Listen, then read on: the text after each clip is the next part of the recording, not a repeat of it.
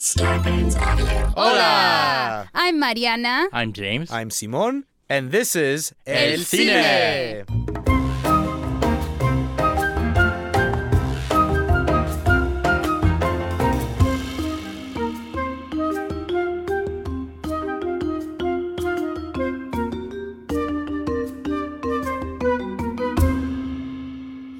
Bienvenido al cine. Today's episode, we have Jacob Vargas here. Uh, if you know anything about Latin film, you know Jacob's face. He's been in every major Latin movie that has come out, and Yeah, especially in the 90s, and now he's your favorite teacher in Exactly. Mr. Iglesias. But his start was like pretty, pretty uh, cool. That he got picked off of a playground for being a good dancer. Yeah, and now he is the megastar that he is, and we're talking to him today about his experience making Selena, uh, Mr. Iglesias, and a little bit about, uh, yeah, how he got his start. So sit back, enjoy, and here is Jacob Vargas. Today, our guest is an amazing friend to El Cine, one of my favorite actors. He has over 125 IMDb credits. He is Ramon in Romy and Michelle's high school reunion. And he's El Cine's cool big brother. Everybody welcome Jacob Vargas. Yay! Hey guys. hey, hey, thank you for having me, guys. This is cool. Yeah, thank you so Yeah. much. Yeah, no, my pleasure, man. Uh, so Jacob, you are Yeah. uh, killing it. You got you have a new show on Netflix, Yes. Mr. Iglesias. Yes, Mr. Iglesias. It's uh, it's it's it's awesome. You know, people are really loving the show. Um, and if you don't know, you know what the show's about, it's it's Gabriel Iglesias, Fluffy, is a teacher uh, back at his alma mater in um, Long Beach. Uh, I'm uh, his best friend and fellow history teacher, uh, Tony Ochoa. And you Uh, teach the honors kids I too, teach the honors kids, yes, but I, I am the the teacher who tries not to work too hard. Yeah. You know, he you know he wanted the, the honors job because he figured that they kind of pretty much teach themselves, and he can coast, and he's he's got kind of a gambling problem, and and he's got the hots for for the new teachers. He can be a bit um, inappropriate, you know, at times, but but he's super like fun and charming, and and and just a really good friend to to Gabe's character. He's a lot of fun to play. Yeah. Did, did you do a lot of research? Like, did you talk to teachers at all? Oh well, well I was uh, a uh, teacher's assistant for, Oh, for yeah. about five years. Um, Oh, so you've lived the life. I did. I got right before I booked Selena. Uh, I was still a, uh, a, a, a TA, um, and so I got to hang out with all these teachers, and, and I saw a lot of Tonys. Yeah, All right. That's what I was gonna Yeah, say because uh, I yeah. have friends who are teachers, and like it surprised me to realize, oh, every time they put a movie in class because they were hungover. Yes. Uh, Yeah. There's like all these little tricks that you find out that they're exhausted. A B just means that they got bored reading your paper, and they're just kind of like, this is. They're not gonna complain. It's a B. This Yeah. is B for how bored I am. Yeah, yeah well, I, you know, I, mean, I worked with this kindergarten teacher. Uh, I, won't, I won't say her name, um, but you know, I came in as, a, as like the bilingual TA, and I wound up basically teaching the class because she just, you know, most of the kids only spoke, you know, uh, Spanish. So she just, oh, well, here's a lesson plan, and just kind of you can teach them. There- And so I, so I wound up doing her job for her um, for, uh, for for a year. You know But- what? The- Here's the irony. Like the way they're treated, how crazy kids are, especially depending on which grade you're talking about, and the horrible pay. I can't blame a teacher for checking out. However, the most important people in the world are good teachers. Right. And doctors, maybe. But good teachers. I think they're Yeah. equal. Unfortunately, they don't get paid the same. But I Yeah. do Right. believe that a doc, uh, you see the doctor less, so he's way less effective than a teacher who you Yeah. see every day. Right. Yeah. And and my mean, wife was a, a teacher as Oh, well. wow. She, she taught kindergarten and, and first grade. So she taught until we had our, our first daughter, and then she stopped teaching. But you know, but she went in. She's like, "Screw those kids, I got my own now." exactly. No, but but but, but she Yeah. really went in thinking I'm going to change the world and and uh, I'm going to help these kids. And and really, she loved teaching. But it was like the, the, the bureaucracy and the red tape. It beats and- you down. and and that really got to her. And she's like, it was impossible for her to really like do what she wanted to do and teach. Are you familiar with donorschoose.org? No. This is now, I'm just plugging Okay. something to everybody because I think it's super worthwhile Mm-hmm. and it, it helps a lot of people in our communities. Um, it's a website called donorschoose.org, and you basically help instead of donating money that you don't know where it goes, there are like for example tons of teachers who will say i'm a teacher in this small town I, am a music teacher they won't give me any money for musical instruments here's the amazon list buy the That's musical great. Okay, instruments yeah, I've never send it this to the thing. school Okay. That's amazing. you know, you buy the books great. directly. You send Right. it to them. You buy Yeah. the, the science tool store. You don't just send them money. Uh, you send them the actual things. That's and It's actually pretty awesome. That's great. And it's called Donors Choose. DonorsChoose.org. Okay, yeah. cool. Yeah, Yeah. We'll check it out. We should. I mean, that's what I love about Mr. Iglesias is that even though um, everybody is a caring teacher, and and even in the way that you. Your Tony, your character, you know, he, I think in a way, he believes in the honors kids. And he's like, well, I'm teaching them so they'll teach themselves. Mm-hmm. And it's like, if you've met a 13 year old, they're definitely in their own Right. a smart 13 year old even more so but i think that one of the intr- the fun things about mr iglesias himself is that you know he's the kind of teacher that a student it will be a part of the student's well-bringing Yeah. forever Yeah, part of their well, memories. Yeah, I mean, you know what, what I love about this show because there's, there's other shows out there about like bad teachers and teachers who are who hate being there and hate you know hate being. But like what, what I love about our show is that Gabe loves being a teacher. Yeah. And Yeah. he and he really wants to be there and he believes in, in what he does because somebody did that for him. Yeah. Right. Somebody at that school and there was a teacher that believed in him, and that's actually part of his real life. yeah You know, he dedicated uh, the show to his uh, speech teacher, who really believed in him, and you know, believed in him more than he believed in himself. And so, I just feel like there's always, you know, there's that one teacher in all of our lives that, that has made a difference, who really, um, you know, left an impression on us, or really, you know, believed in us, that kind of guided us uh, in in a certain direction. Yeah. A- and you know, and we're getting some great response from teachers, from educators that really great. love the show, and then they say, you know, you really captured w- you know, what it's like, and um, you know, you, you know, from even being burnt out and dealing with with, with, with the bureaucracy and, and dealing with with, with, with change and and and, and, And office you know, politics you and, yeah. office politics and you know uh, budget cuts and what have you, and just trying to make the best you can. And the kids too. I mean, it's not easy. It's I know it's like a, it's an ever changing ocean of new peop new kids with new expectations, new ways of thinking, new slang, new technology. Mm-hmm. Yeah. And now with technology, being a kid, it was already the worst thing in the world Yeah. to be a teenager. Yeah. Without online bullying, Yeah. without Yeah. being able to film every mistake you've ever Right. made, without like revenge porn, without any of this, it was already the worst Right. thing Yeah, in yeah. the world. Right. And I can't imagine what it's like for kids nowadays, which doubles back to I can't imagine what it's like yeah, for no, it's tough, man. You know, my, my daughter, who's who will be 15 soon, you know, she dealt with, with some cyberbullying. Yeah, it's- of course, everybody middle school, must. you know, and so and but what they did was yeah, they would like Snapchat and sh- show it to everybody, and you know, and it was terrible, and it's something that as an adult you don't really know what's going on because you're not following the you know the- Right, you're not in that you- world. You're not in the world, and so you don't know how to how, you know how to help, and and and we, we didn't know what was going on until like somebody you know told us, and and, and you know my wife you know had to step in and you know g- give her some advice and Yeah. what have you. But yeah, man, it's it's a whole di- different deal than than.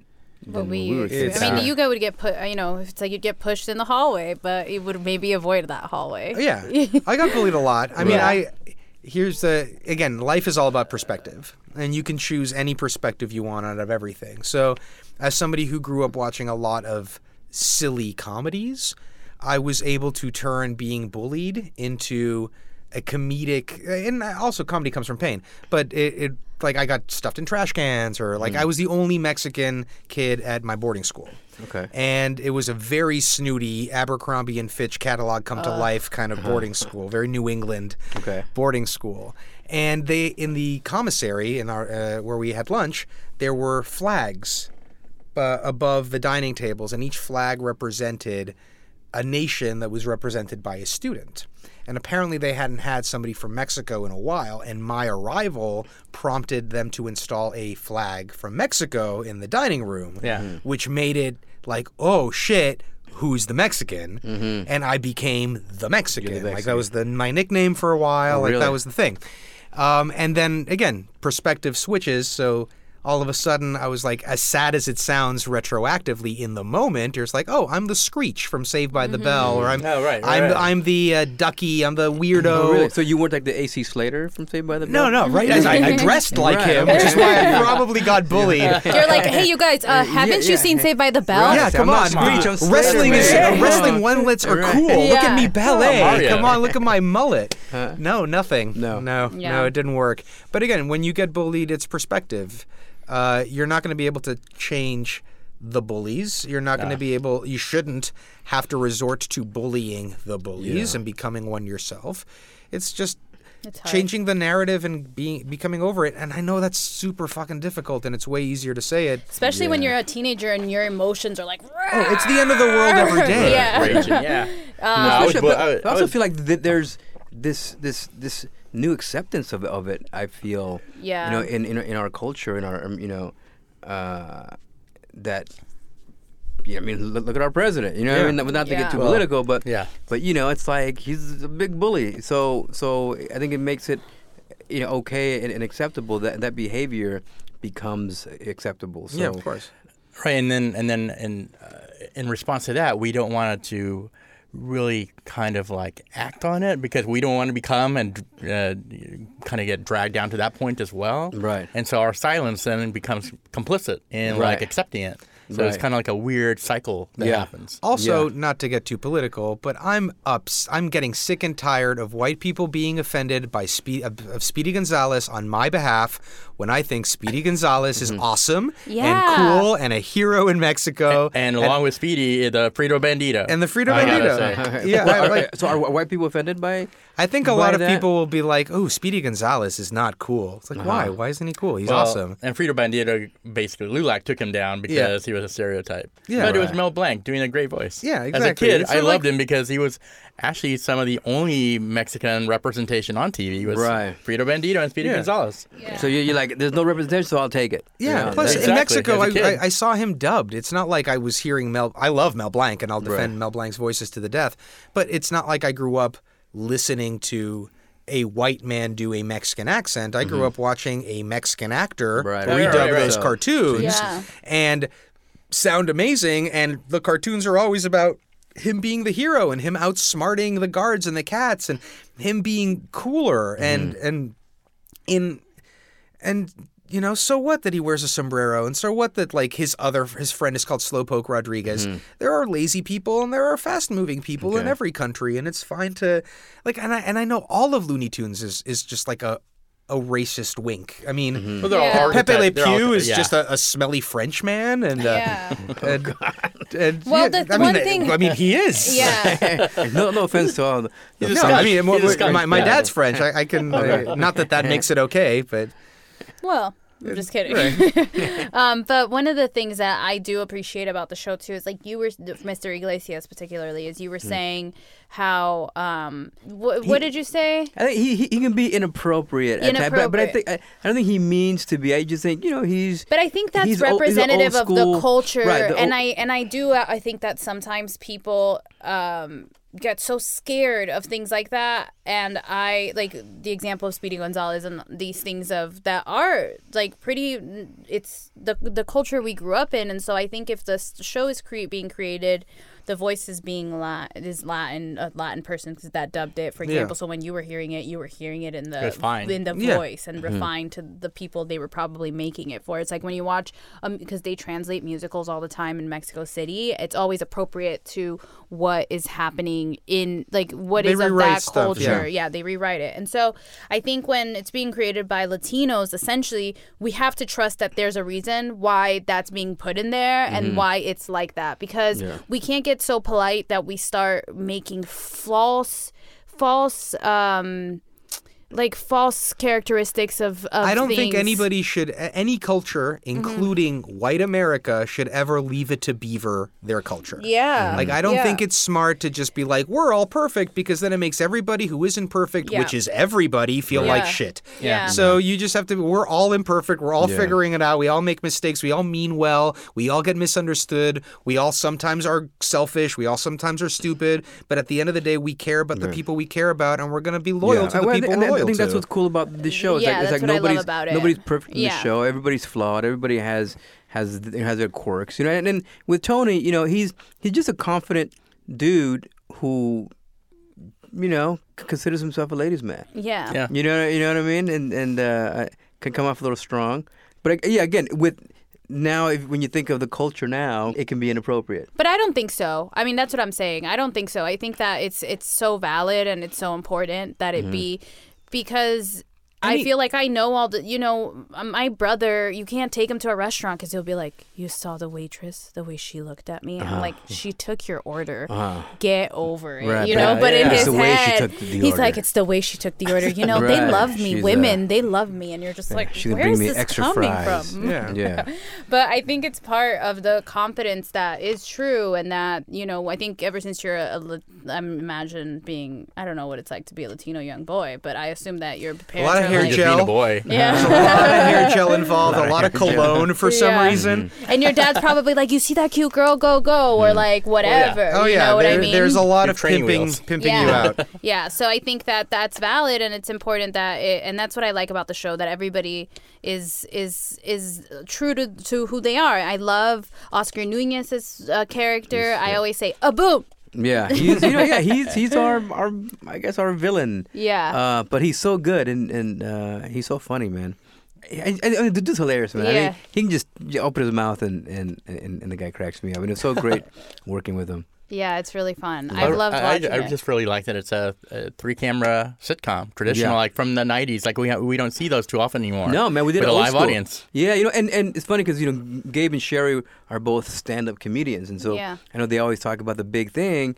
You know, back in the day, was every stand-up comedian was hoping to get that deal for their own sitcom. I mean, Yeah. that's Yeah, like, yeah. That's you know, and so like he's like, yeah, this is this is this is what we all Yeah. have been working. I was on uh. Home Improvement, so you know, Okay. yeah, yeah, back in the day, Tim had his deal, and all the All the comedians sitcoms, had their own like- sitcoms. Grace Yeah. Butler and Grace Under Fire, we all remember that, Yep. right? No, nobody. No, No, come on. no. Well, they were on the No. same. They were, they were Roseanne, They were next there- door to us. was, yeah, Yeah, there was Roseanne. There was Grace Under Fire. There was Home Improvement with Margaret Tim Cho had Allen. her All American The- Girl. yeah, the the, the, And- Didn't and- Ellen the Wayans brothers, Ellen DeGeneres had and, and the- hers. but that was the thing. He, you know, he, you know, Gabe was kind of offered like, "Well, do, do you want to do a single cam? Do you, you want to?" And he said, "No, I really want to do a a sitcom. I really want to do like a multi-cam Yeah. in, front, in front of a live audience." yeah They're so Uh, much fun.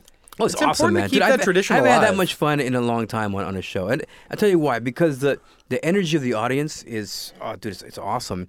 Um, you know, because you work it all week, and you know, you, you tell the jokes, and you just don't know if it's working anymore because you said it so much. It's like, oh, it's not, is it even funny anymore? But once that audience comes in and they hear it for the first time, um, I mean that's magical. Feeding off that you- energy, yeah. But, but you know what works like immediately. You know which jokes work, what jokes don't. Um, How you many know- takes normally do, do you guys do in front of the audience? Like, I is, mean, is there know- are there days where the audience has just seen the same scene like five times and they have to laugh Yeah, it up? Well, that's the thing. We will tend to sometimes just change it up. You know, we we, we will improv as well. Yeah. So so after we, we've done it three times, so it's, you know, so Gabe will say, okay, listen, we got to do something different. Let's let's change it up. You know, so we'll we'll I love it. The audience encourages you to Yeah. not right, be Yeah, stale. yeah. right. And and what what what eventually happens is they they're looking forward to like how we're going to change this line, how we're going to Yeah, make yeah. it different, and so it's the anticipation as well. Um, and you know, we, we we had some great audiences in there. You know, sometimes they'd be laughing be, before the punchline. So like on um, on Home Improvement, we had you know Disney execs would come, would do the blocking, do the run throughs, and all that. Yeah. Does do are there Netflix executives doing run throughs with you guys, or it's hands off and Um, you guys you know, just do it? I mean, they were around, but they were pretty hands off. I mean, they they would come in with notes, but their notes are very smart. You know, so it wasn't like you know. Sometimes you hear these network execs will give these notes, and you're like, what does this have to do with Right. anything? I Just think they, give notes, yeah. right? Or they just they, they want to give notes, but they, I think they. For the most part, they were they were specific. I mean, I don't know. I wasn't really a part of a lot of that. You know, that that was in the writers' room Yeah, with, writers, with the yeah. producers, and but whenever a change would come, we go, okay, that makes sense. You know, that's cool. Okay, um, so there weren't really any, any issues. So so, but they kind of leave you alone to be to be creative and do and do your thing. Uh, you know, that, that's what I love about Netflix. I That's love cool. that.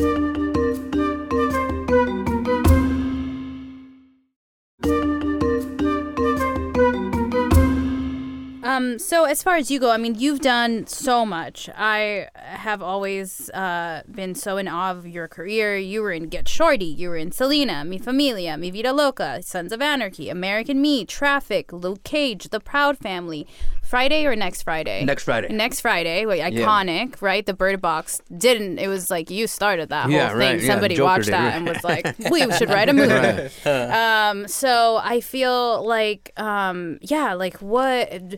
How did this all start? When did you know? Did you see somebody and you were like, "This person represents me. I want to do this." No, I you know I fell into acting by complete accident. I was a, a breakdancer.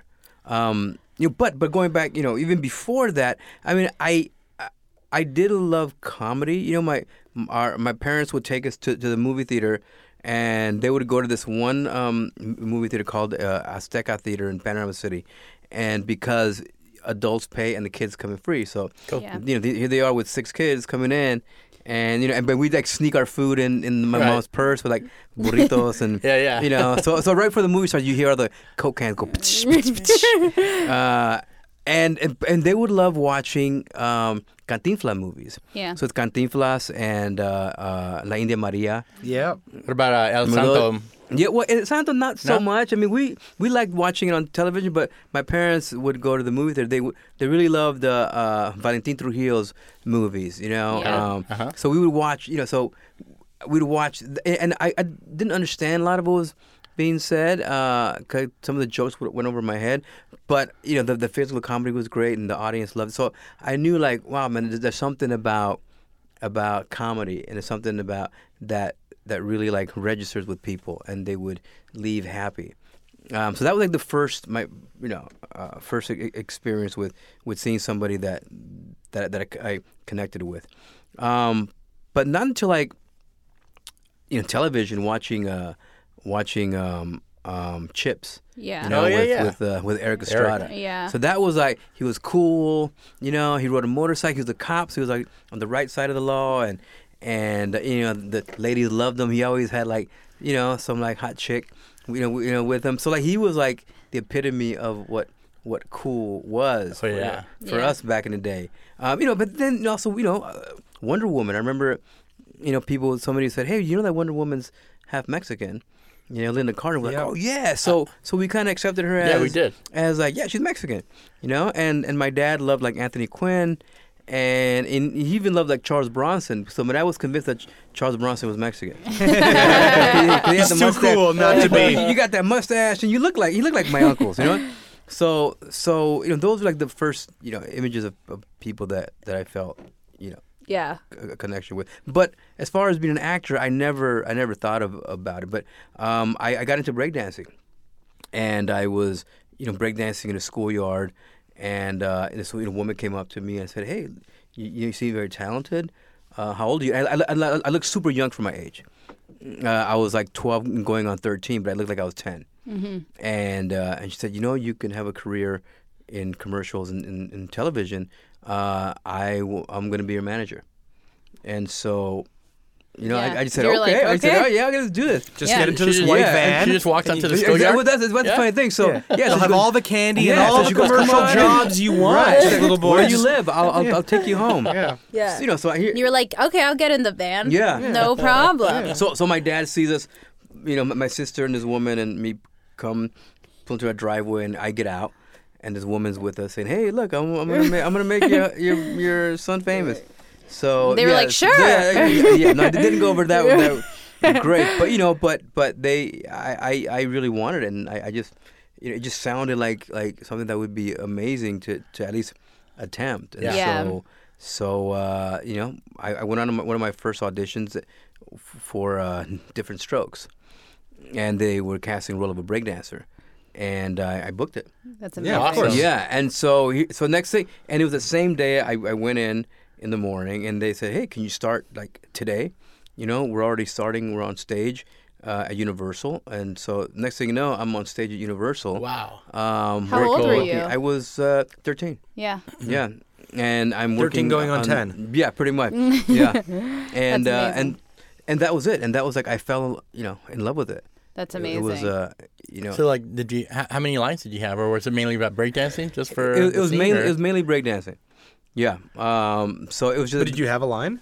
No, I didn't have No? a line. It was, What was a- your first I- speaking role? Do you remember? Man, my first speaking role was trying to think. Cause I did a bunch of commercials as a kid, and again, that there were no there, there were no lines. Was it? Were you There. speaking Spanish at home?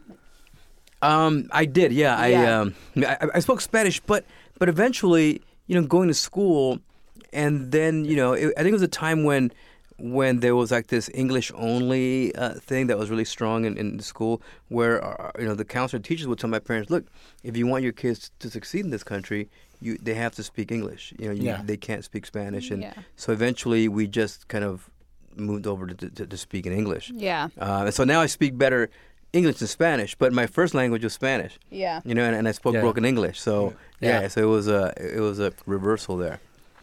Yeah. Um, but um, I'm not trying to think. The first I did an episode of a TV show called Hunter.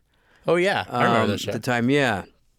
And it's funny, I played you know a little gangbanger that that that w- was witness to a murder, and then uh, you know the gang comes after me, and and eventually Hunter you know you know takes me in and and uh, sends me off to to school. yeah. yeah. You know to to to work, live with my uncle.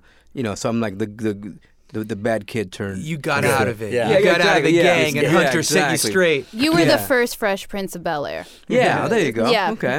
but, but but then like I, that became kind of my thing. It was it's the, the, the you know the good kid in, in the in the wrong environment. Yeah. That that was my niche. You know, as a, the child actor, Yeah. and and you know then I went off to to do you know. bigger So what better was your first uh, movie? First f- uh, feature film was a movie called The Last Resort, uh, with Charles Grodin. Okay. Oh, I remember that movie. uh, it's like a like a National Lampoon's Ye- movie. yeah, kind of, yeah. And uh, they, they go off to some island to vacate, and the island gets taken over by, by terrorists. Yeah, it's got tons of weird cameos. Right, yeah, people. yeah, uh, John- Jon Lovitz Yeah, Jon Lovitz. Yeah, it. Uh, I think Ruth- one one of Ruth the Lucys are in it, or Ruth yeah. Buzzi's in it. Wow. Yeah, I I think uh, I think I think I think Ruth Busby Rick Moranis, it. I think, is in yeah, it. Yeah, yeah, Yeah. Rick, Rick Moranis is in Oh it. my gosh, wow. Yeah, and, and it was funky, man, because we shot. there's, there's only two kids and, and, and two minors. It was myself and uh, and and an actor named Scott Nemes, who's now a producer. Um, and so we shot in on Catalina Island, and uh, at this like summer camp for kids. And so all the cast and crew were living on this island in like in like bunks in like you know like cabins, yeah.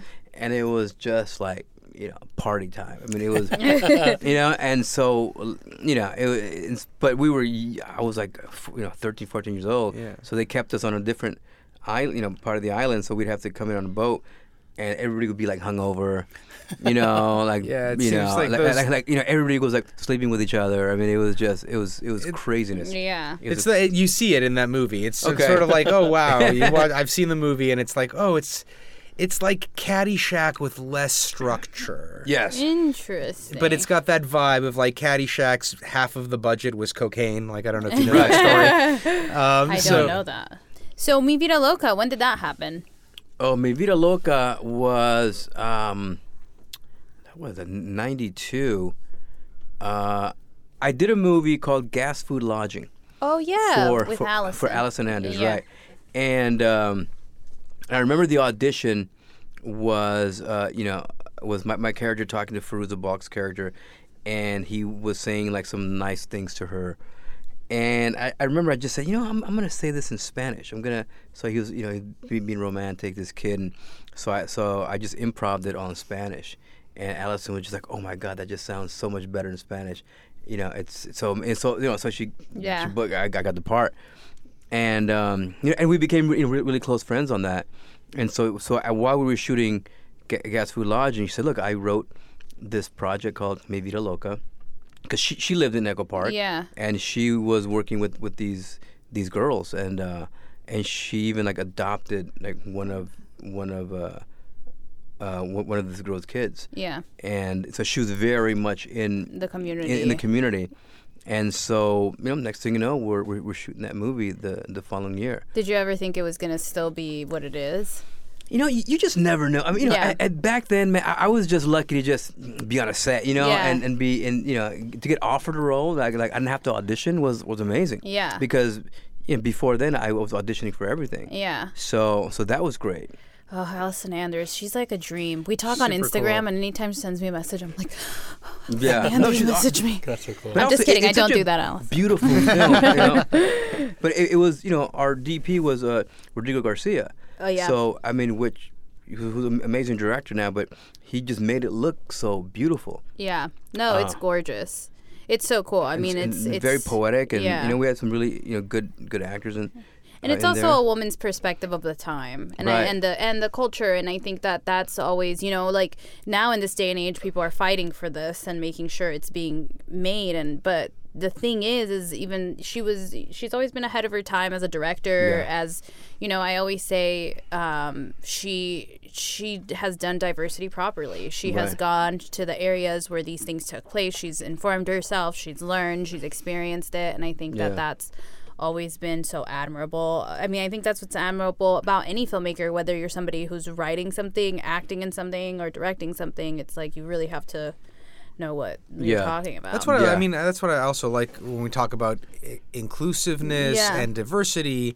That I think it is myopic to assume that only people from th- that look a certain way or speak a certain way are Yeah. allowed to tell certain stories, because like we all know, no human being can speak for any one mm-hmm. Yeah. group of people Right. and every human being has their own individual stories i like i have lived most of my life in america mm-hmm. now at this point even mm-hmm. though I, although i grew up and had my formative years in acapulco i have grown I, I'm more attached to stuff happening here Right. in LA than stuff happening in Acapulco. So Right. if- even though, and if there was somebody from Norway who spent the last 17 years of their life in Acapulco, I'd say that they have a Right. better grasp and a and a bet more of a right to tell a story that's happening in Acapulco now than I do. Right. Right. Even though Right. I'm from there. Yeah, So, yeah, and and she got a lot of flack. For yeah, that. that's what I'm saying. Yeah. I'm Right. like, I, mean, she don't think that's fair. People were I saying, don't, well, why? How do you? Why couldn't you find a you know a, a, a Latino director or somebody? And and, and 'cause I remember doing an interview, and I said, well, she's from the neighborhood. I mean, she she's She lived she actually lives there. Yeah, yeah. You know, and so like I don't live there. Like so, Yeah. I, I Mm-hmm. you know, who am I to say I can I, I can direct that or or Yeah. Exactly. You know, so, so You're it- like, I'm in my Hollywood Hills home breakdancing, Right. bro. Get out of here. Plus acting, like, like people getting shit for like, oh, you're not casting the right people. I understand that we should just be casting more diverse across the world. yeah, have the more board, representation. Yeah. and that's important. But that's what acting is. I, I, when do we get to the point where like, oh, you didn't cast an actual blind person to pay a blind person. You didn't Right. actually cast somebody who uh, had was in a car accident to play a car accident victim. Like, at what point? Are, is it just going to be like, oh, it's just documentaries now? Right. Yeah. because we're Part- not that's part of allowed to pretend to be somebody Yeah. else. Yeah, yeah. I think one of the, f- I think that again, like going back to Mr. Iglesias, it's what I love about it. It's obviously too, you know, like a lot, there's a lot of Latino representation on it, but there's also all kinds of representation on it. And I think that's what schools look like, that's what life looks like. And it's important that we allow people to create things that are, uh, that are what their life look like and have some respect for that but also as long as they're including people to tell the stories that have had those experiences like maybe you are not latino and you want to create something then hire somebody that is latino and can help you mm. tell that story or that Right. is of that place Or- or, go Right. live somewhere And I- where that's going to take place And I think that it's an important thing to also not f- because there are, I'm sure there is a Latino girl or boy out there who doesn't have that kind of family and Yeah. who likes, you know, going to do things that are traditionally seen as like this culture or that culture. It's like, Yeah. oh, you know, I'm Latino, but all my friends are Jewish, and I, I, I. I understand. Ju- I, I love Seinfeld, and I don't love Dora the Explorer or whatever. Like at the end of the don't day, like I mean, I, everyone loves Dora the Explorer, me? and that was a stupid example. and I immediately regretted saying it. I was happy you called me on my shit because I think that's what friends do. Yes. But I like look at, uh, for example, Aziz Ansari, how he was able to take a cha- like the character in Parks and Recreation that he plays is called Tom Haverford, Mm-hmm. and I don't think it was written for somebody that isn't a white person. It's supposed to be like this white douchey guy. Mm-hmm. And they didn't change the character. They didn't all of a sudden, I mean, they don't not reference who he is and where he's from, but at the same time they didn't change the last name. They didn't say that he's from India. Right. They didn't be like, okay, now now we have to infuse Right. Indian culture into Tom Haverford. No. Mm-hmm. Tom Haverford can be the exact same character. It's just now played by someone who normally wouldn't get to play him. That shows everyone back home that, like, oh, I could be anybody. I don't have to just be the coolest version of where I come from. Yeah. I could be anything. Mm-hmm. And that's the beautiful thing about art. That's the beautiful thing about film. And that's the why, like, mo- we can connect to movies. Like, representation is super important, mm-hmm. obviously, because it just confirms what you believe when you see something that you connect to. Mm-hmm. But at the end of the day, we all grew up loving things with people who don't look like us. Right. Not just because we're underrepresented, but because sometimes we love stories that have nothing to do From with our else, culture. right. Yeah. And we like but, to but- learn. Uh, but, sa- but at the same time, I I feel like when I was a kid, you know, I would see people that, that I go, okay, it- you know, like say Charles Bronson. I go, well, is is is he? Can he be? Because uh, he, he, he- That's he how I felt let- about but- Sandra Bullock. Okay, but but then he wasn't, and I go, okay, he was not. But then when you know, with someone you know like Erik Estrada, who on the show he. You know, he was getting pan dulce, you know, uh, Yeah. Yeah. for for Christmas, and and, and so j- They leaned into it, So yeah. so it I I connected more with him because they they they did explore his the, the culture. Yeah. Right, of and, he, and he did and he did you know every now and then you speak a little Spanish or or so so it, it just made it. You know, I, I I guess I just connected more with, with that. So I think that's so- that's Right. super important as No, well. you're right. That, you know? that those those things add an authenticity Right. that start helping them become universal. Right. Where, for example, Aziz's character, you know, if they would have mentioned more about him being Indian and, and, and what have you, you know, so maybe a little Indian boy would connect more with, with, you know, with that. You know, you know what I'm saying? Yeah. Yeah. Yeah. So, and um, did you ever get offered a part that was written so stereotypically that you're like, no, I'm not gonna do this? All the time. Yeah. Ah. Yeah. I mean, after I did Next Friday, you know, I play, I played Joker, you know, uh, Ice Cube's neighbor next door.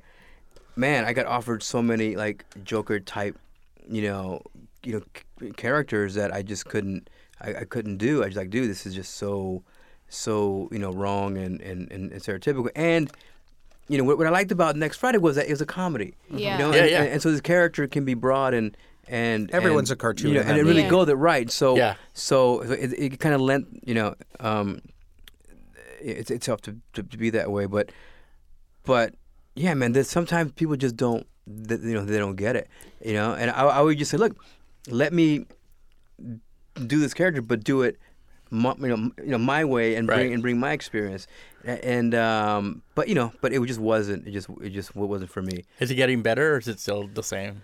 Um, yeah, it's, it's getting better, I guess. Yeah. You know, I mean, but, you know, you, you still get those roles that you go, "What, dude? I can't believe it's like 2019 and you're still writing this shit." Yeah. Yeah. You know. Yeah. Um, but but for the most part, I feel you know, if if a director, you know, is smarter, they'll, they'll, they'll cast a person. And they'll be able to say, "Look, why don't you bring some of your yeah. Your experience to right, Yeah. and and to really make it three dimensional and and make it real." Great. That's amazing. Yeah, well, let's talk about Selena. Yeah. So we our film for today is Selena. If you have not seen it, you You've been living under a rock. yeah, you've been living under a, a huge rock. Um, and I'm It stars the woman from Maid in Manhattan, Oh, who's also a dancer on In Living Color, yes. and uh, Yeah. used Yeah, to yeah. be married to the Yeah. guy who used to play Batman. oh, she didn't marry him. Oh, they she didn't were marry him? They were only dating? No, Yeah. she's married to some dude who used to be a baseball player. Oh, and then he was a singer. There was a singer was in a there Yankee. too, right? Oh, Mark. Yeah. And then she was married to a real you in a movie. Right. And Mi yeah. Familia. Yeah, yeah, you're right. We were Yeah, married she was in, married in, with in Mi Familia. and then you became siblings in Selena. Right. Yeah. Ugh, I mean, very incestuous. I mean, I mean, Show that's there. that's showbiz. Right. Yeah. That's, that's showbiz. You got to keep that blood blue. Well, Selena was made in 1997 by Gregory Nava. I mean, it has a stellar cast. Um, you have Edward James Olmos, Constance Marie, Jacob Vargas, uh, uh, Jennifer Lopez, uh, uh, Jackie, Guerra. Guerra. Yeah, Lupe Ontiveros. Lupe yeah, uh, and it was just a perfect uh, film telling the story of Selena. Selena Quintanilla already had lived, uh, obviously, and she was a uh, an icon, and it was very near the time where she passed. How many Right. years after her passing did you guys start on the project? Like I, I think they started like like uh, six months after. Yeah, because So you it- it was mentioned it was, a yeah. mourning process. It was very well. it- Yeah, it was. I mean, it was so fresh. I mean, the wound was was fresh. But I but I think you know the producers were saying that they they had to jump on it before somebody else Right. you know, jumped on it and Made an inferior version. right Of and it. ma- made a version that didn't uh, that the family you know because they really wanted to protect her memory and and uh, and her you know her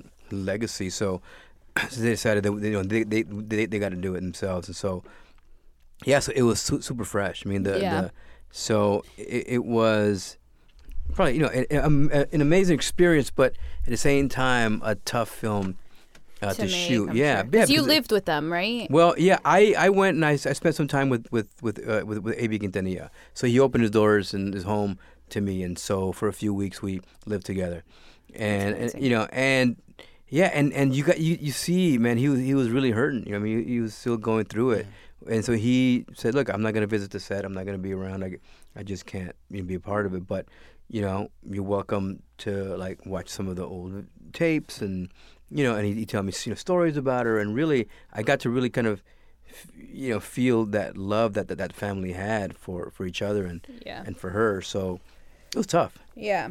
I That's bet. How many? How long did it take you guys to shoot it? Uh, I think I think about four months in uh, in in San Antonio, Texas. Did you play? Did you learn how to play the instrument before, or no, I? I had a I had a uh, uh, an instructor come. See, so we did a lot of. So the shooting took about four months, but then we, you know, we rehearsed you know quite a bit, and then even before we rehearsed, uh, I had a, a coach come in and show me how to play the bass. Um, but I didn't, you know, so it was more just learning the song. So we knew that we were going to record or, or uh, you know, pretend to play certain songs in in the movie. So those I learned how to how to, how to play them. Oh, great. Um, and so Can you still play them? oh no, man, I I, I, I lost that. No, I mean, I, I'm wish sure I there's could. muscle memory. I'm I- I sure wish I if we played the songs and I gave you a that in bass, question really? Okay. if you have a Right bass, you know, I'm You know sure I- I'm that sure- they I'm would come. It would yeah. come back a little I'm bit. sure it You'd start back a like little bit. Amor Boom, prohibido. boom, boom, boom, boom, boom. Um, how was it? I mean, and and you tested because I end up finding some uh, videos of you testing with Constance Marie, with Yeah. Jenny. yeah, well, Jenny, so you know. because you know I did Mi Familia with uh, you know with for, for Greg Nava. Once uh, we did Selena with Selena, so they asked me to if I can come in and and and and help test all the actresses that were being considered for the role. So you know, and they were you know, I mean, really heavy screen tests. I mean, the actors had to had to sing, they had to dance and, and act, and so Yeah. And I mean, it was super impressive to see like just how good all these actresses were. You know, Jennifer eventually wound up doing the role, but yeah, you know, Constance Marie tested Yeah. for it. Um, Seidy Lopez from Oh, really? from Mi Vida Loca tested for She it. She ended up being her cousin, right? Right. Yeah. Yeah. Uh, Aimee Garcia, who's now on Lucifer, uh, you know, she she's tested for it as well, and um, another actress named uh, Danielle Camastro, who, um, who was like the youngest one, and, uh, and and a couple of other ones who I don't I don't really remember. Um, but yeah, so I did both scenes, one as as uh, AB and one as as uh, um, Chris That's great. Perez. yeah. Because So- you originally thought that maybe that was the role you were yeah, well, yeah. Well, originally, you know, that was the role that I was reading for. Um, but uh, yeah, so I think they said, well, you know, we need somebody like hotter. that, was, have- that, was that was a word, and so You're like you know, Hollywood in the yeah, yeah, 90s, am I eventually- right? So eventually, Jon Seda got the role, and and uh, but, you know, but but AB was a great role to play. Yeah. You don't want Um, that pressure of having to go to the gym Yeah, and having like the studio w weigh you Right. every morning, Right, like wrestling right. practice. God, yeah, the, that's the jeans got to be a little tighter. Yeah, yeah. no, no, no. You don't You're want like, that. I can play the bass. Yeah, well, yeah, Yeah. and you know, I got to you know gain weight for the role. It's look, you guys got to gain some weight.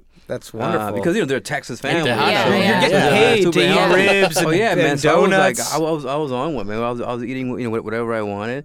Yeah. Um, so it was awesome. yeah. Were you a fan fun. of uh, Selena before you did the movie? You know, I knew of her, and yeah, I was. My brother, who was in in the military, he was in the Marines, and uh, when he was stationed in Okinawa, said that you know there were a lot of these these uh, um, Celebrities. m- Marines from Oh.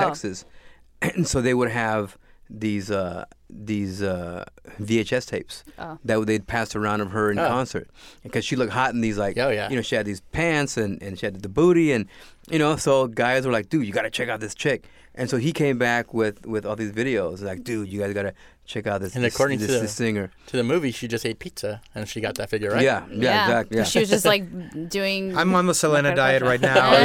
Yeah. Loving it. yeah, yeah, well, the, the booty's looking good. Yeah, thank you. Thank you very much. I'm trying. Uh, yeah. And when was the first time you saw it?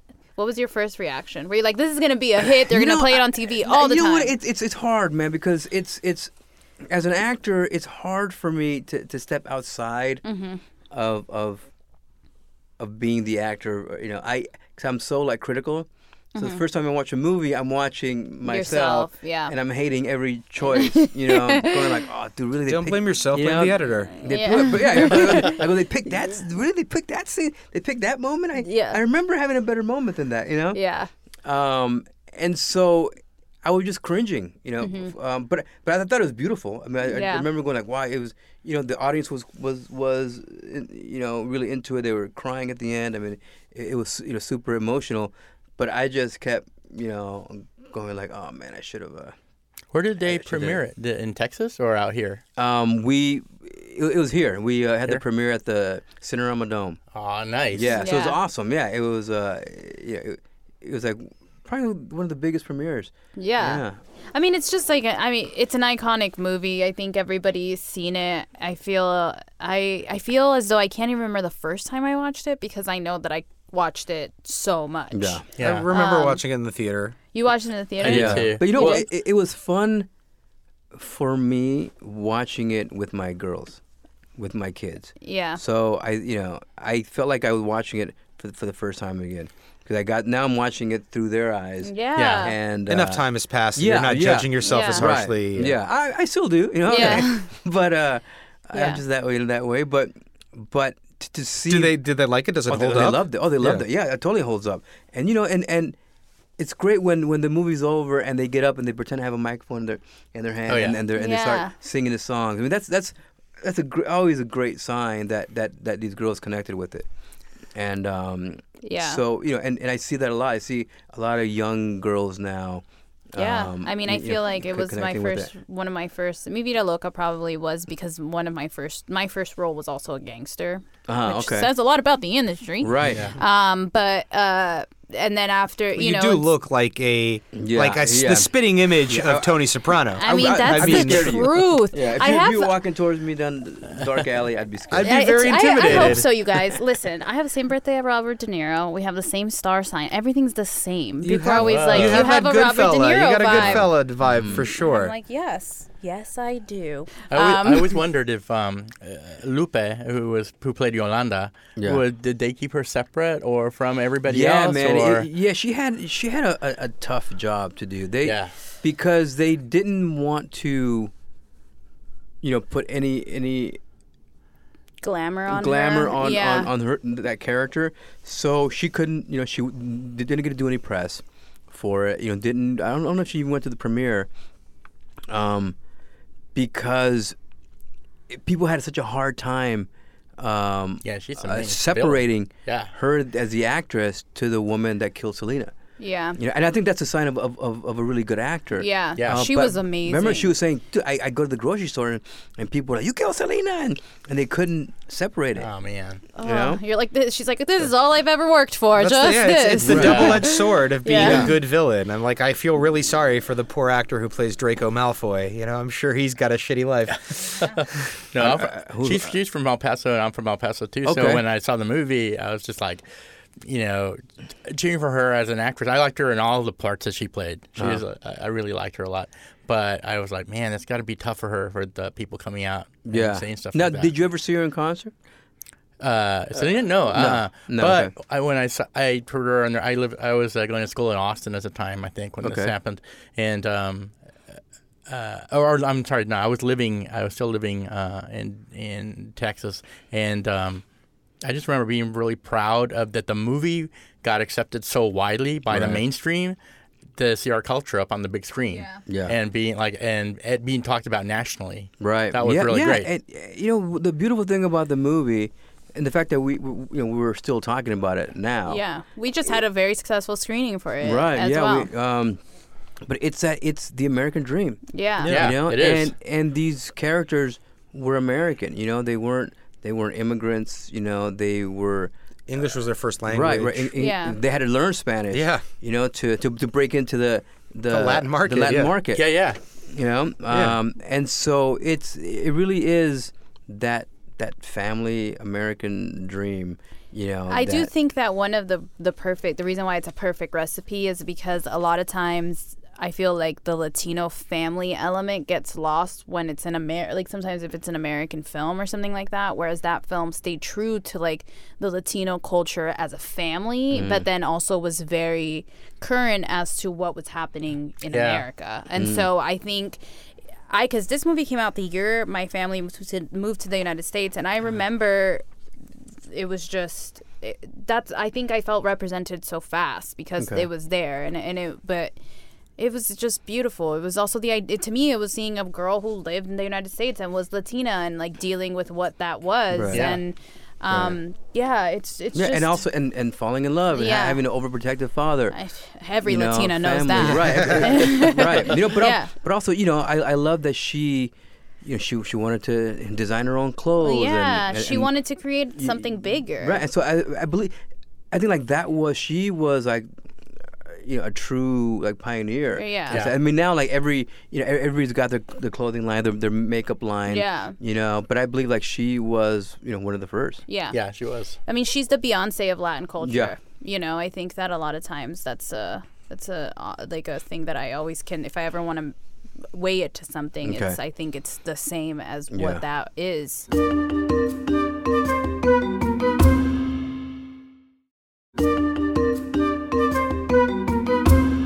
But okay, let's uh let's do a little uh game where we will ask you some film questions. okay. Um, Alright. And then Simon will give us his recommendation for the film this week, and uh, we'll play one last game before we go. So, because this is all voice, we want to give Uh-huh. everybody a feel of who you are. They already Okay. know you, but if you were having a film made about you, Uh huh. who would play you, and what genre would it be? And we will also say it can be anybody. You could say a Latin Sandra Bullock. Obviously, you wouldn't say that, Right. but Okay. you know, I mean, I why mean, you wouldn't could You could. Right. Okay. anything, But it could Um, be any anybody at any time in any way. Cantinflas or whatever. Right. I think uh, you know if if are the, if anybody right now. You know, I, mean, I would love you know one of my best friends, you know, Clifton Collins Jr. to play me. Yeah. You know, Cool. Yeah, um, yeah. to do a whole different take on me. Um, What genre would it be? j- uh, probably a dramedy. But, Okay. You know. Yeah. Or, or you know, or I, I don't know. What, what kind of life have I had? Yeah, because there's definitely drama and there's comedy. Yeah, so dramedy would would, would be it. Um, also, you know, like if, if you want to just go like the easy way, like you know, Michael Pena can play me too. You know? And you can play Yeah, Michael yeah, Pena. right? Because you know, yeah. um, but you know, I love some some undiscovered Yeah. raw That's what everybody says here. to uh to, to you know to play me. yeah. I that'd always awesome. go with uh, Meryl Streep or Tom Hanks. Right. Okay. Every time. Yeah. You're on the business because you, I you want know? both of them. Like, yeah. Meryl Streep, Tom Hanks having a child, Uh-huh. and uh, that child is raised in isolation, just watching Tom Hanks and Meryl Streep movies, uh, not knowing that it's that that that's where this that's where they, they come from. Yeah. Just not knowing that these are their parents, just being watching and watching Uh-huh. Turner and Hooch and Joe versus the Volcano and The Post. Adaptation and The Post. All of these movies. Oh, Mamma Mia. Mamma Mia, both of them. And then with all of that incubated raw talent, opening them up like releasing them from their like underground bunker for the very 1st time, seeing sunlight for the very first time, and being thrust like a baby lizard out of its egg into the movie set to play me. Wow. Wow. That's fantastic. Yeah, that's I mean, but and- that's Somebody and- should find and- a kid it's- to do that with. And it sounds very cruel too. yeah. Yeah. We're, the Like world's been- ending. man. The world's gonna end. We have like 20, 30 Like years you- tops. We might as well They've just been in have a bunker fun. for their whole lives. and they- Yeah, it's the end. It's the end. And speaking of the end, it leads us to the next hypothetical. Oh yes. So okay, the last uh, of the icebreaker questions uh, is: if y- the apocalypse was coming, the end of the world. It could be a zombie okay. apocalypse. It could be a, vampire vampire, apocalypse. apocalypse. Okay. Uh, uh, so you have to pick three people, fictional characters or an act or actors, Okay. to be in your team to Who's your take squad? on the apocalypse. Who's your squad? Take on the apocalypse. My squad. Okay. Wow. Three. Only three? Yeah. That's So it, you're picking huh? three Yeah. survivors. Yeah, it's you guys are. It's a team of Zombieland four. rules, man. Yeah, if no you're third wheel. if you're uh, Woody Harrelson, who's who's your Emma Stone, who's your Right. Abigail Breslin, who's your Jesse Eisenberg. Okay. Uh, man, okay. Uh, definitely want The Rock. Everyone goes for Right. the Yeah, Rock. 'cause The He's Rock- very The Rock- popular. People love Can, can kick some Dwayne. ass. Yeah. Uh, it had to be uh, Gabriel Fluffy because he can keep us laughing. Yep. You know. All right. Um, and then we need a a, a, a, a cool, cool. Uh, I was gonna say chick, but I guess you can't can't say chick anymore. You can, but you, uh, you um, want you want a yeah, yeah. badass female on yeah, we your want team. a badass female. So who would that be? Hmm. Sad girl. Yeah. y- It could be a fictional character, Yeah. so it could literally be Right. like Tomb Raider. you know Tomb Raider or you know the Maleficent. You know, she can turn herself right. into a dragon. That might be very useful at the end of days. Yeah. Uh, I'm having a hard time with this. Um. I always pick Oprah when thinking about Oprah? a uh, kick-ass female Really? What about Uma? or Uma, right? Or Uma Zoe Thurman. Bell, who does all the stunts for right. Uma. You mean like Yeah. o- you mean like Oprah Winfrey? Yeah, yeah, yeah. I Yeah, you know what? Anytime I can invite her to Yeah, you know- you anything, know what- you know I'm gonna do it. You know, what, let's go with Oprah because Yeah. she'll, because yeah, 'cause she'll, she'll spiritually and she'll- keep she'll you promote calm. the hell out of us. Yeah, there you Yeah, go. there There you you go. go. That's a All good right. spot. The Good. Rock, uh, Oprah, Fluffy and, and you. Fluffy. Fluffy, yeah. Damn, Yeah. good Yeah, team. it's a good team, The right? Rock just needs to show up. Everybody's Right. running. And now, Simon's Recommends. Y ahora Simon te lo recomienda. I uh, I always try to find random weird movies that I think have been overlooked. Um, normally, I recommend kind of broader comedies uh, and weirder stuff. Uh, I've recommended movies like Symbol in the past and uh, Matando Cabos and Don't Tempt Me. This time, I want to do it's just more of like a more more like a dramedy. Okay. It's a cool little indie movie that takes place in an apartment during a blackout, and Okay. it's uh, a four. It's a it's a four cast, a four person cast. It's called Temporada de Patos or Duck Season. It came out in 2004, and it's directed by uh, Fernando Enrique, and he uh, he he wrote it as well. Um, and it's really just about two best friends who order pizza uh, on a hot day in Mexico City, and their neighbor is trying to bake a cake, but her oven doesn't work, and the pizza delivery guy gets stuck on this little penthouse two apartment floor because the elevator stops working and the lights go out. And I'm not sure. Oh, and, and they refuse to pay him, which is why he's not just like taking the stairs down. So it's the pizza guy, the neighbor, and these two best friends, one of whom is about to move away, and it's their last kind of hangout together, and they're like 11 year old. Um, and it's it's just this awesome little character study. It's these two best friends. It's black and white. It's gorgeous. It's minimal. It's very funny, and it's this kind of it's a love story between these two best friends who are never going to see each other again and who are tiptoeing around their their emotions and they're very young and there's all these like talking about those little details um, that growing up in a certain place that are still universal but still incredibly specific. I feel the duck season has a lot of those. Like it'll there's these candies in Mexico called frescas, and uh, you bite into them and they're different colors. They taste exactly the same, but there's like a pink one or a blue one or a yellow one, and sometimes you'll kind of play that game where you and your friend will take one and be like pink and see if you get it. Um, and it's in black and white, but they'll play that game and you never so see the color, but they're just like guessing and seeing if they got it. Um, there's also this very simple scene, but it's treated with such poetry of one of the kids taking the two liter bottle of, of Coke and pouring it in this like big Mexican glass and it fills it all the way to the top. And then it he can't grab the cup without spilling, so he just like puts his mouth right to the rim of Yeah. the cup to sip a little bit of it.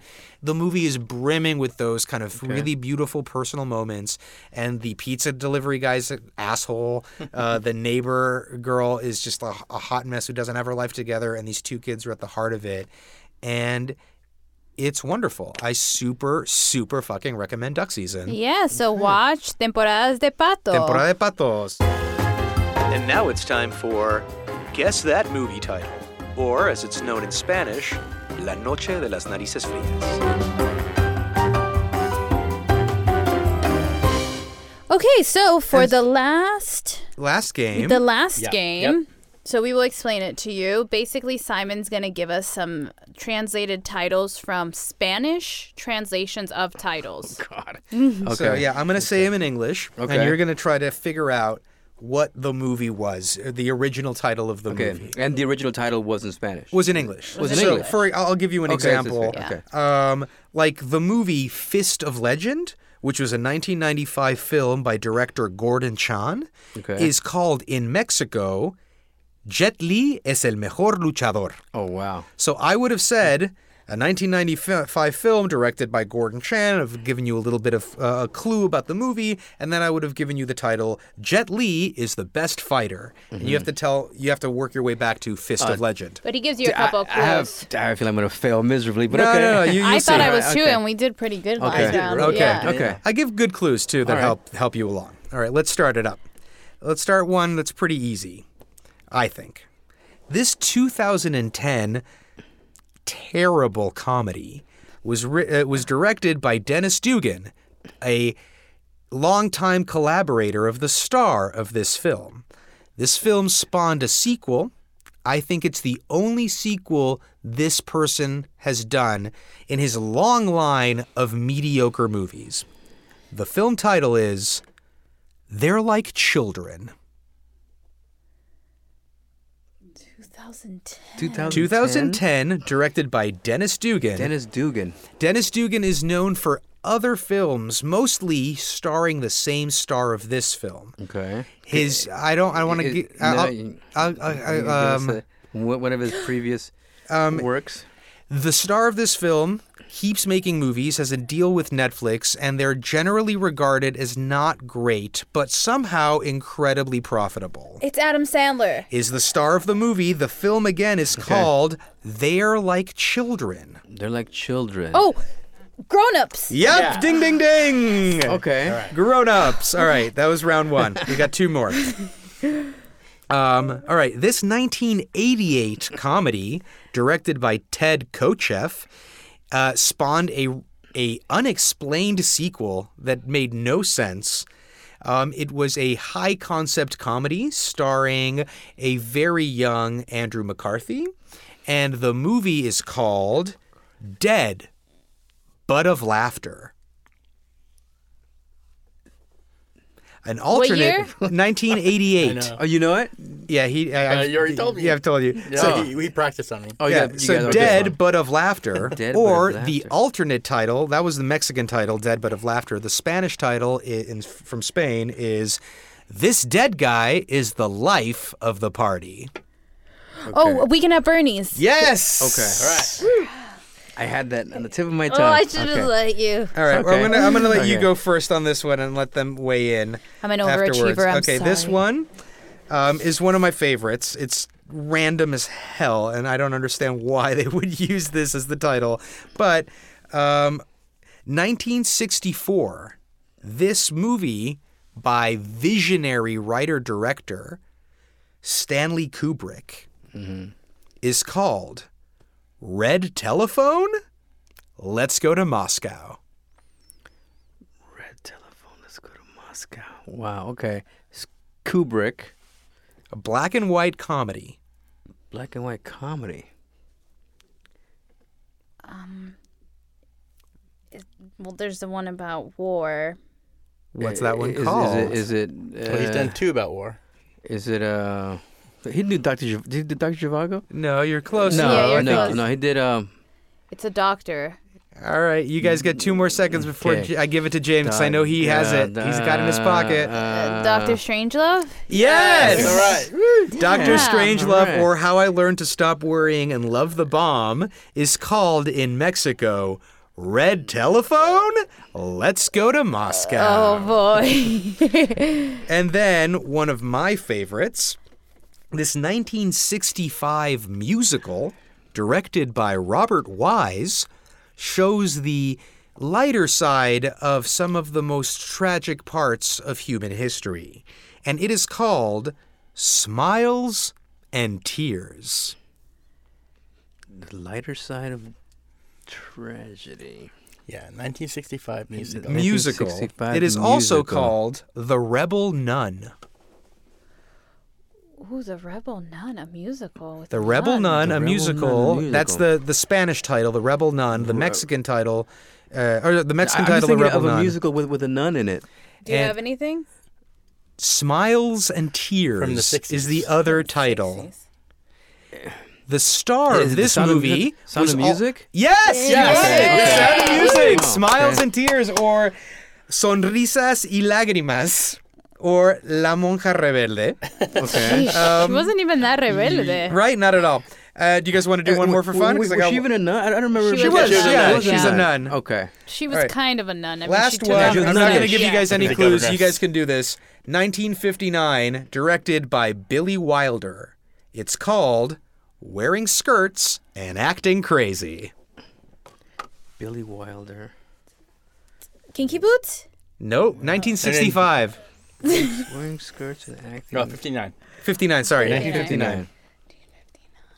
Yeah, 1959, Wearing directed by skirts. Billy Wilder. Star, one of the stars, uh, also. Some like it hot. Yes! All right. Okay. All right. Yeah, you got it. That is once again con faldas y a lo loco, Amazing. wearing skirts and going crazy. Who's renaming these? Okay.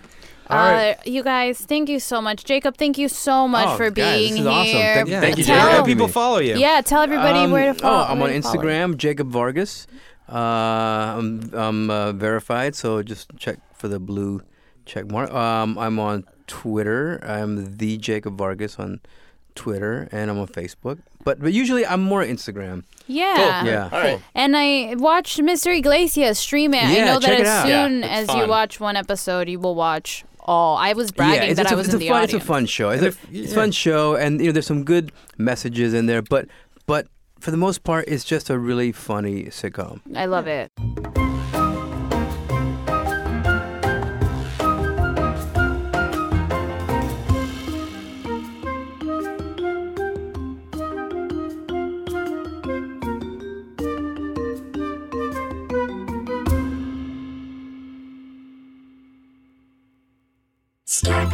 A, podca- a podcast network.